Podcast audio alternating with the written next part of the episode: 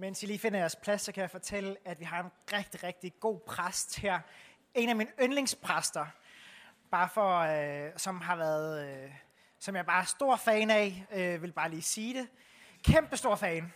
Og øh, altså, jeg vil sige, at øh, altså, hun øh, talte i morges i Forvejle, og det var bare helt vildt, har jeg hørt. Hun er bare så vild, altså.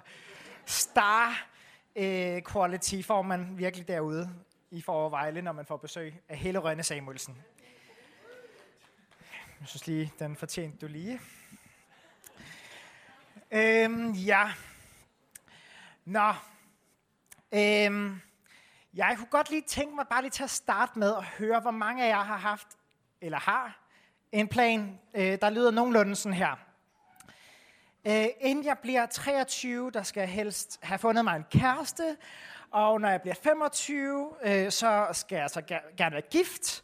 Og 27, så har jeg så fået mit første barn, og jeg skal cirka have tre alt. Hvor mange har haft sådan en plan i deres hoved? Ej, kom nu, der er flere, please.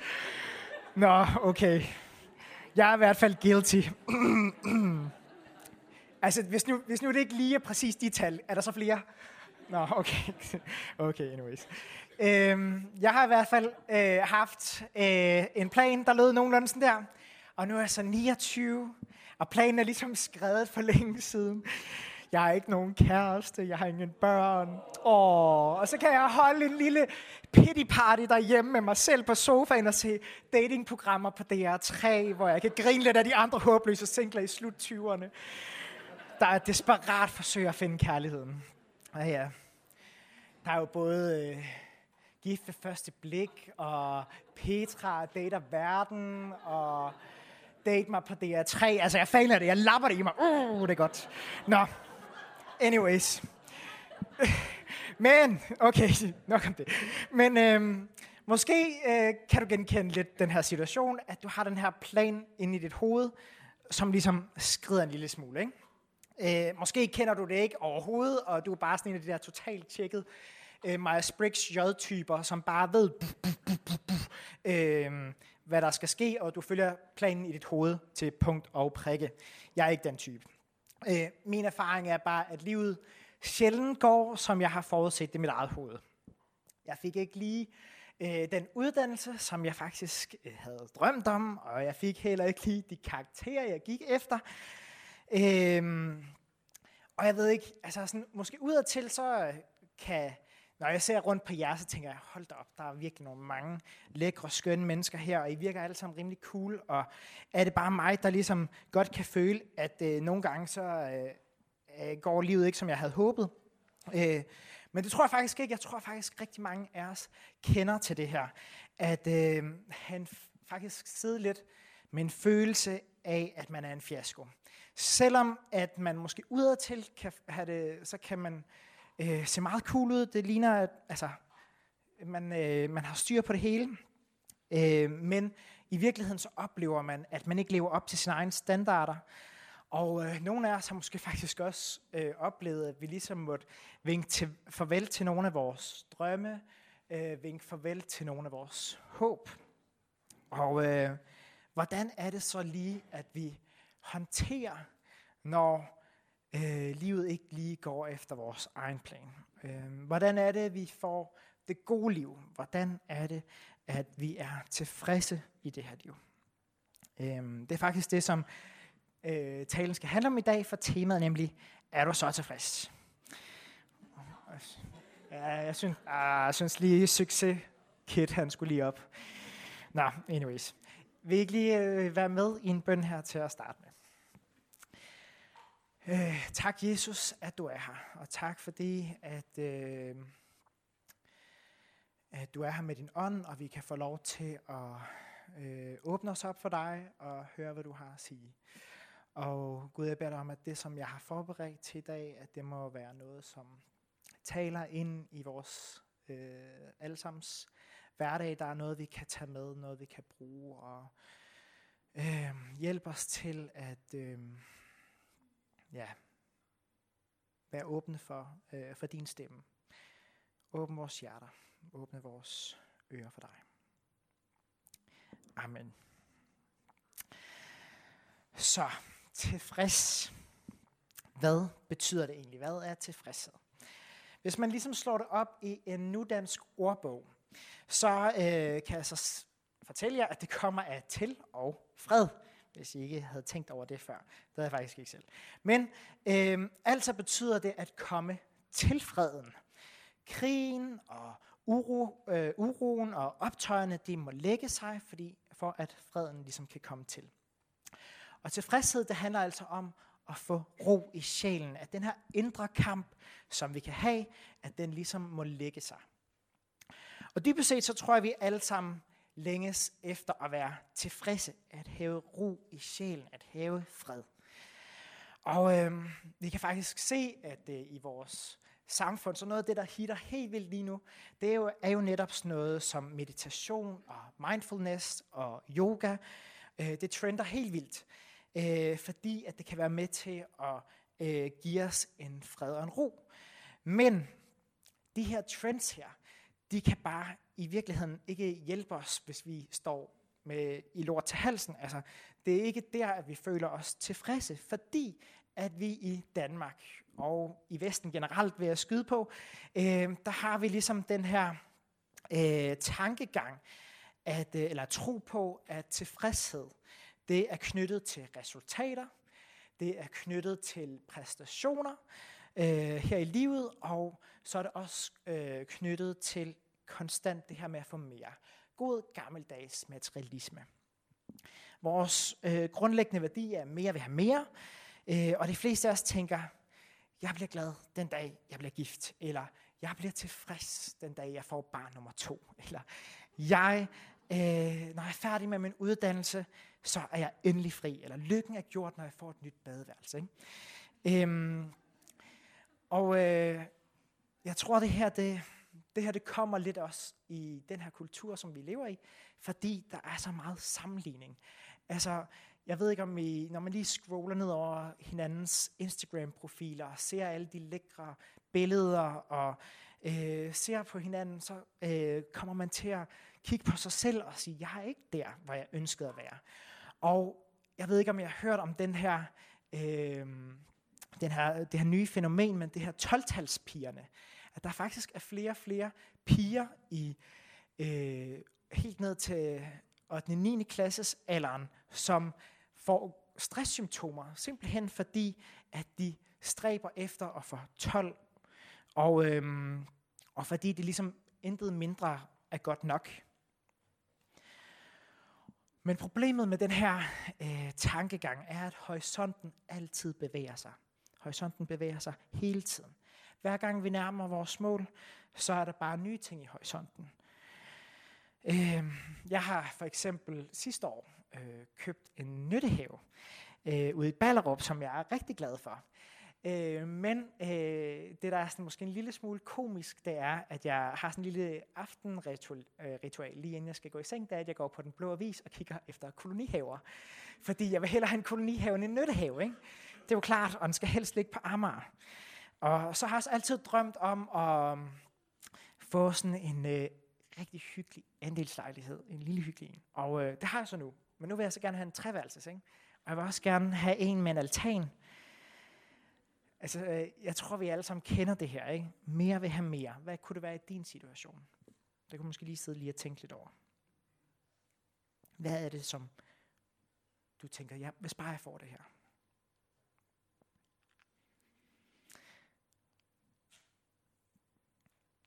Der er ligesom ingen ende på, hvad vores, altså på vores længsler, at de, altså det her med at erhverve os øh, flere ting, eller udrette mere, eller gøre øh, livet bedre. Øh, altså den der længsel, den vil ligesom ikke stoppe, øh, og derfor så vil vi faktisk aldrig rigtig opleve sand tilfredsstillelse. Ikke så længe vi har den her øh, tankegang. En helt anden tankegang, det er en gammel græsk øh, filosofi, som hed stoicisme tror jeg det var. Stoicisme. Jo. Og øh, jeg havde ellers øvet mig på at sige det, men så bliver jeg alligevel i tvivl. Nå, stoikerne, øh, de havde den her overbevisning, at øh, tilfredshed, øh, tilfredshed, det betød faktisk præcis det modsatte af det gør i vores tid. Øh, måden, hvorpå man opnåede sådan sand øh, fred og tilfredsstillelse, det var ved at få mindre og mindre. Så de ville altså følelsesmæssigt afskære sig selv fra andre ting og fra andre mennesker. Selvom de måske holdt meget af dem, øh, fordi de havde den her, øh, de blev nødt til at overbevise dem selv, at de her ting ikke betød noget. Og øh, så læste jeg bare lige en sjov note, at øh, mange af de her, øh, altså sådan fornuft er i højeste sæde hos dem. Ikke? Og øh, faktisk var der rigtig mange af dem, der begik selvmord, fordi at de ikke så nogen særlig værdi i livet, og det logiske var nogle gange bare at gøre en ende på det. Ikke? Så øh, det var sådan, altså øh, lav værdi øh, af alting omkring sig. Så fremgang og velstand, det har altså ikke magten til at gøre os tilfredse. Øh, men løsningen er heller ikke at skille os af med alt, eller øh, ligesom sige, at fattigdom det er, det er retningen, og det er det, der gør os tilfredse. Det er det heller ikke. Sandheden er, at, at øh, det at få mere og mere, øh, eller det at få mindre og mindre, ikke kan tilfredsstille os. Til gengæld, så øh, skal vi dykke ned i nu her, at sand, det, hvad sand tilfredsstillelse er. Øh, hvad er det, det, der kan gøre os øh, Øh, glade for det, vi har, og for dem, vi er lige her og lige nu. Øhm. Og øh, i sit brev til Filipperne, der skriver Paulus, at han har fundet hemmeligheden til at blive tilfreds. Og øh, der står sådan her. Jeg har lært at være tilfreds med det, jeg har. Jeg ved, hvad det vil sige at klare mig for lidt, såvel som hvordan det er at have i overflod. Have i overflod. Jeg har lært hemmeligheden ved at være tilfreds i enhver situation. Ved enten jeg kan spise mig mæt eller må sulte. Ved enten jeg har overflod eller lider mangel. Alt dette kan jeg klare ved den styrke, Kristus giver mig.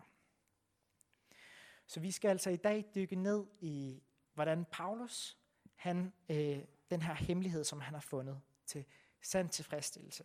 Og jeg har to punkter til det i dag som vi skal se nærmere på. Det her tidspunkt, hvor Paulus han skriver øh, det her brev til kirken der i Filippi, øh, der sidder han faktisk i fængsel, og øh, han har lige været ude for at nærmest blive banket sønder sammen, og øh, han har været blevet forrådt, og han øh, har været efterladt øh, døende faktisk. Og på trods af det her, så udtrykker Paulus en enorm glæde og en påskyndelse over den her kirke, øh, som er i Filippi. Og han forsøger at berolige dem og sige, jeg har det faktisk godt, og han er ved godt mod, på trods af hans situation. Og han skriver, at han er glad, og han er taknemmelig. Så Paulus, han har faktisk indset, at tilfredshed, det faktisk er en holdning, eller en attitude, kan man sige, som øh, vi lærer at have, og det er faktisk ikke et stadie, som vi ligesom skal opnå. Han har lært at være tilfreds, uanset hvilke forhold han er under. Så tilfredsstillelse eller tilfredshed, det har altså ikke noget at gøre med noget eksternt. Det har ikke noget med omgivelserne at gøre. Men det har til gengæld alt at gøre med det, som Gud han gør inde i os. Så den gode nyhed er, at vi alle kan lære at blive fuldt ud tilfreds med, hvem vi er, og hvad vi er, og hvad vi laver. Men hvordan? Først og fremmest, det første punkt, det er at vide, at Gud han er tilfreds med dig. Gud han elsker dig. Han elsker dig faktisk så højt, at han valgte at blive menneske og komme til os. Jesus han kom til jorden for at lære, eller så vi kunne lære Gud at kende. Han viste os, hvordan Gud elsker mennesker hvordan han mødte folk i øjenhøjde, og han så igennem de omstændigheder, de var i. Han fordømte ikke den prostituerede. Han fordømte ikke den spedalske. Han fordømte ikke tiggeren, og han fordømte ikke tolleren. Gud elskede nemlig verden så højt, at han gav sin eneste søn, for en hver, der tror på ham, ikke skal gå fortabt, men have evigt liv. Og så er der der ingen fordømmelse for dem, som tilhører Jesus Kristus, som Paulus også skriver så er der der ingen fordømmelse for dem, som er i Kristus Jesus. Jesus fordømmer dig ikke. Du er god nok. Og hvad så, hvis du ikke fik 12? Og hvad så, hvis du dummer dig, eller gør dig selv til grin, eller hvis du kommer til at sove nogen? Jesus elsker dig uanset. Og han har masser af noget til dig, også selvom at du ikke har noget til dig selv. Og hvis du er en af dem, som måske faktisk synes, det godt kan være lidt svært at få det her ind under huden, ikke? Øh, så vil der senere øh, her i slutningen af gudstjenesten være mulighed for forbøn netop for det her. At du må kunne forstå, hvordan Gud han virkelig elsker dig. Øhm, og øhm, det vil, vil vi rigtig gerne bede for dig herover ved korset. Så det er ikke bare noget, du har oppe i hovedet, men det er noget, du erfarer helt ned i hjertet. Og grunden til, at Gud han er fuldt ud tilfreds med dig, på trods af, at du ikke er et perfekt menneske, og det er, eller ja, på trods af, at du dummer dig, eller på trods af, at jeg dummer mig, det er fordi, at Jesus han faktisk døde for vores skyld. Og Jesus han viste Guds kærlighed på en helt vild forunderlig måde. Han valgte nemlig at dø, og han valgte at dø på et kors. Og det her med korset, det kan måske virke en lille smule underligt. Det kan virke en lille smule kryptisk at forstå, hvorfor Jesus egentlig måtte dø. Men grundlæggende så handler det om, at Gud han er så hellig, han er så god, at vi ikke kan være i hans nærhed på grund af vores uperfekthed. Og Guds hellighed, det kan sammenlignes en lille smule med solen.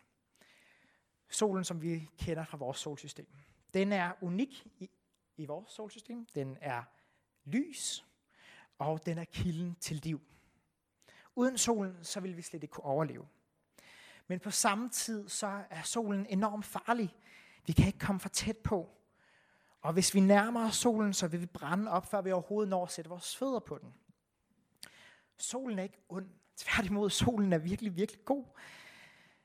Den er lys, den er unik, og den er kilden til liv. Og på samme måde er Guds hellighed lys, og den er unik, og den er en kilde til liv. Så Gud han ønsker virkelig fællesskab med os, men det går bare ikke, fordi at hans hellighed vil simpelthen udslette os. Ligesom at hvis vi nærmede solen, så ville vi, det udslette os. Vi kan ikke komme for tæt på. Så det Gud han gør, det er, at han laver en aftale. Han laver sådan en pagt, som det hedder, i det gamle testamente med en befolkningsgruppe, som hed Israelitterne. Øhm, og han gjorde sådan, at de kunne komme ham nær ved, at de kunne ofre et dyr. Og ideen var, at øh, den her synd eller uperfekthed, som der er i os mennesker, at når man offrede det her dyr, så kom det over i dyret. Og, øhm, øh, og så kunne mennesker have fri adgang til Gud. Og det er et kraftfuldt symbol fordi på den tid, der, øh, hvor den her pagt blev lavet med israelitterne, der var der alle mulige forestillinger om, hvem Gud var. Er han god? Er han ond? Er han på vores side? Så man følte aldrig, at man havde fred med Gud.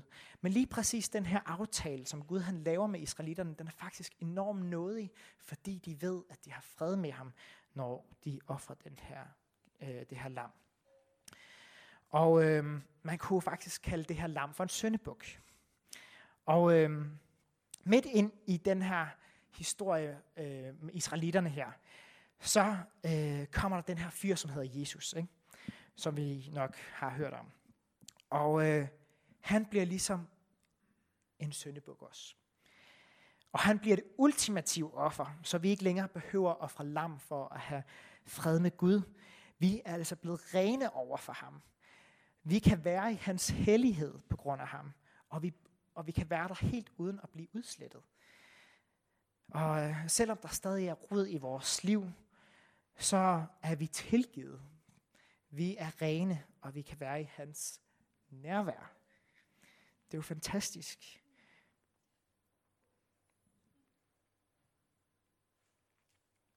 Jesus han døde for dig.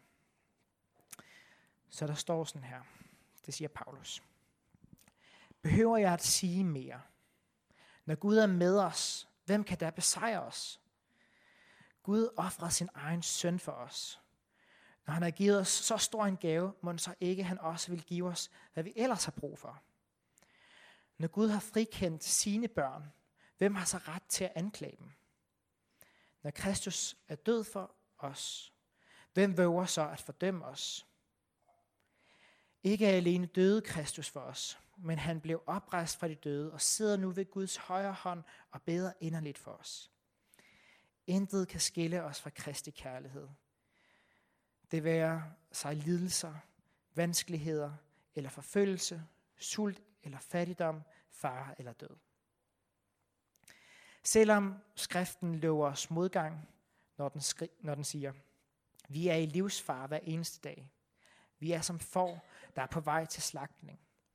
Så kommer vi igennem det hele sejrende, fordi Kristus i sin kærlighed giver os styrke.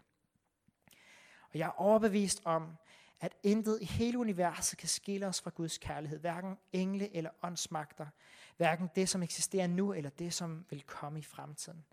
Hverken himmelrummets eller havdybets kræfter. Nej, intet i livet, end ikke døden, kan rive os ud af den kærlighed, som Gud har vist os gennem Jesus Kristus, vor Herre. Hurra! Er det ikke fantastisk? Du er god nok i Guds øjne, og han elsker dig. Og uanset hvad, så kan du stole på, at du har fred med Gud. Og det er der faktisk noget, der burde kunne gøre os rimelig tilfredse, vil jeg sige. Det er der noget, som burde kunne give os ro i sjælen.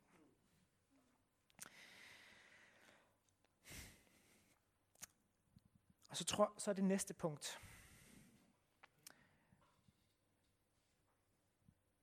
Vi kan blive tilfredse ved at glædes og modtage styrke fra Gud. Og Paulus han skrev, som, eller, som vi læste lige før, behøver jeg sige mere.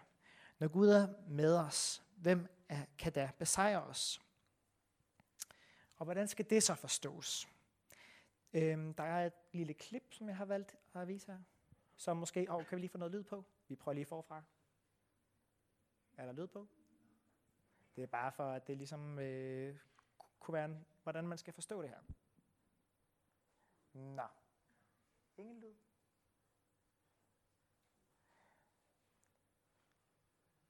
Nå. Jeg kan også læse højt. Glem pirater og prins. Der er undertekster. Nå. Det kan være, at øh, jeg har lavet en fejl, da jeg downloadede den. Det beklager jeg. Det var en sjov video fra DR. Anyways, den handler om curlingbørn, ikke? Er Gud en curlingfar? Nej, det er ikke det, som vi skal forstå, når der står, at når Gud er med os, hvem kan der besejre os? Gud han fejrer ikke for os hele livet, for han der står jo sådan her, øh, at selvom skriften lover os øh, modgang, når den siger, vi er i livsfar hver eneste dag, vi er som får, der er på vej til slagtning, så kommer vi igennem det hele sejrende, fordi Kristus i sin kærlighed giver os styrke. Altså, Gud han lover os ikke en dans på roser. Til gengæld så ønsker Gud, at vi skal blive åndelig modne. Og øh, Gud vil gøre, når Gud han vil gøre os tilfredse, så handler det om at være tilfreds på trods af omstændighederne. Og som jeg sagde tidligere, så er tilfredshed altså en holdning og en attitude, som vi må lære. Og det er ikke en ting, som bare opstår. Men hvordan øh, lærer vi det så? Jeg tror, det første punkt, det er taknemmelighed. Taknemmelighed, det handler om at fokusere på det, som du har, og ikke fokusere på det, du ikke har. Jeg kan huske, at jeg for en del år siden besluttede mig, at jeg ville fokusere på det positive i livet. Øhm, jeg har en øh, familiemedlem, som har en tendens til ligesom at være en lille smule sortseer. Og øh, det var en, der kom ofte hjemme hos os og hjalp med at stryge tøj. Og øh, mens hun stod og strøg, så øh, stod hun og sagde, åh, jeg gamle klovn, åh, jeg kan da ikke finde ud af noget. Og, øh, øh, og hele tiden havde sådan en selvudslættende attitude. Og jeg kan huske, at det var simpelthen øh, hårdt at være i nærheden af, og man flygtede ud af det der strygerum der.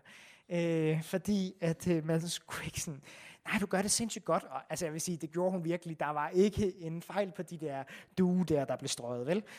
Men, altså, det som jeg gør, det er, at jeg jævnligt noterer mig ting, som jeg er glad for, og takker Gud for det. Og selvom korthuset falder, så kan jeg faktisk altid finde minimum 10 ting, som jeg er glad for, som jeg er taknemmelig for. Taknemmelighed, det er en viljesbeslutning. Vær altid glad. Bed uden at blive trætte og sig tak under alle forhold. For det er Guds vilje for jer, som tilhører Jesus Kristus. Det er altså også Paulus, der siger det her. Han er en klog mand. Og så handler det også om at... Okay, jeg bliver forvirret her. Øhm, øh, lad, øh, en anden måde at, at Gud han, øh, eller vi kan lære det her med at blive tilfredse, det er ved at være læringsvillige. Måske kunne det være en øvelse at spørge Gud, hvad han ønsker, at du skal lære i den situation, du er i, i stedet for at fortælle ham, hvad du ønsker, han skal ændre. Spørg Gud, hvad du ønsker, at du skal lære i den situation, du er i, i stedet for at fortælle ham, hvad du synes, han skal ændre. Og det her med at vide, hvad du burde gøre, og så faktisk gøre det, det er faktisk nogle gange to vidt forskellige ting. Altså det her med at have en vilje til at faktisk være forandringsvillig og turde lære af den situation, vi er i. Øhm, i det gamle testamente, der er der sådan et ord, som øh, bliver brugt rigtig meget, det, hedder, det er shema, og øh, det betyder at høre. Og øh, det er klart, at det er sådan et ord, som går igen mange gange, fordi selvfølgelig handler det meget om at høre. Men øh, det her ord shema, det betyder faktisk også at adlyde. Og det er altså to ting, øh, to sider af samme sag. Vi kan ikke bare høre fra Gud, og vi kan ikke bare øh, høre på Gud, uden også at respondere på det, uden også at adlyde faktisk. Og når vi er i en eller anden situation, som kan være hård, og kan være tricky, hvordan skal jeg håndtere det her? Øh, hvordan øh, skal jeg være tilfreds i den her situation? Hvad, så, når man vender perspektivet og tænker, Gud, hvordan kan, hvad skal jeg lære af det her? Øh, så handler det også om at være villig til at turde træde ud, og så også ændre det, som øh, og selv være også øh, svaret på sine egne bønder. Og tro det eller ej, så er Guds første prioritet ikke, at øh, du skal være glad, eller øh, at du skal, ligesom, dine øh, behov skal opfyldes, og alt skal gå i din, øh, altså i din favør. Hans primære dagsorden er, at du skal blive en, som øver dig i at være villig, og, øh, og øh, at du øh, tænker, øh, hvad vil du ændre i mig, Gud, så jeg kan ligne din søn mere, så jeg kan ligne Jesus mere. Ja, og så er det også at have tillid, at have tillid til, at den viden, du har om Gud, om hans karakter, om at, øh, at han er god, og han vil styrke dig, og han vil være med dig. Og have tro for det. Og tro, det er øh, også nogle gange nemmere sagt end øh, gjort, men have tillid til, at Gud han er en god Gud, som vil dig det bedste.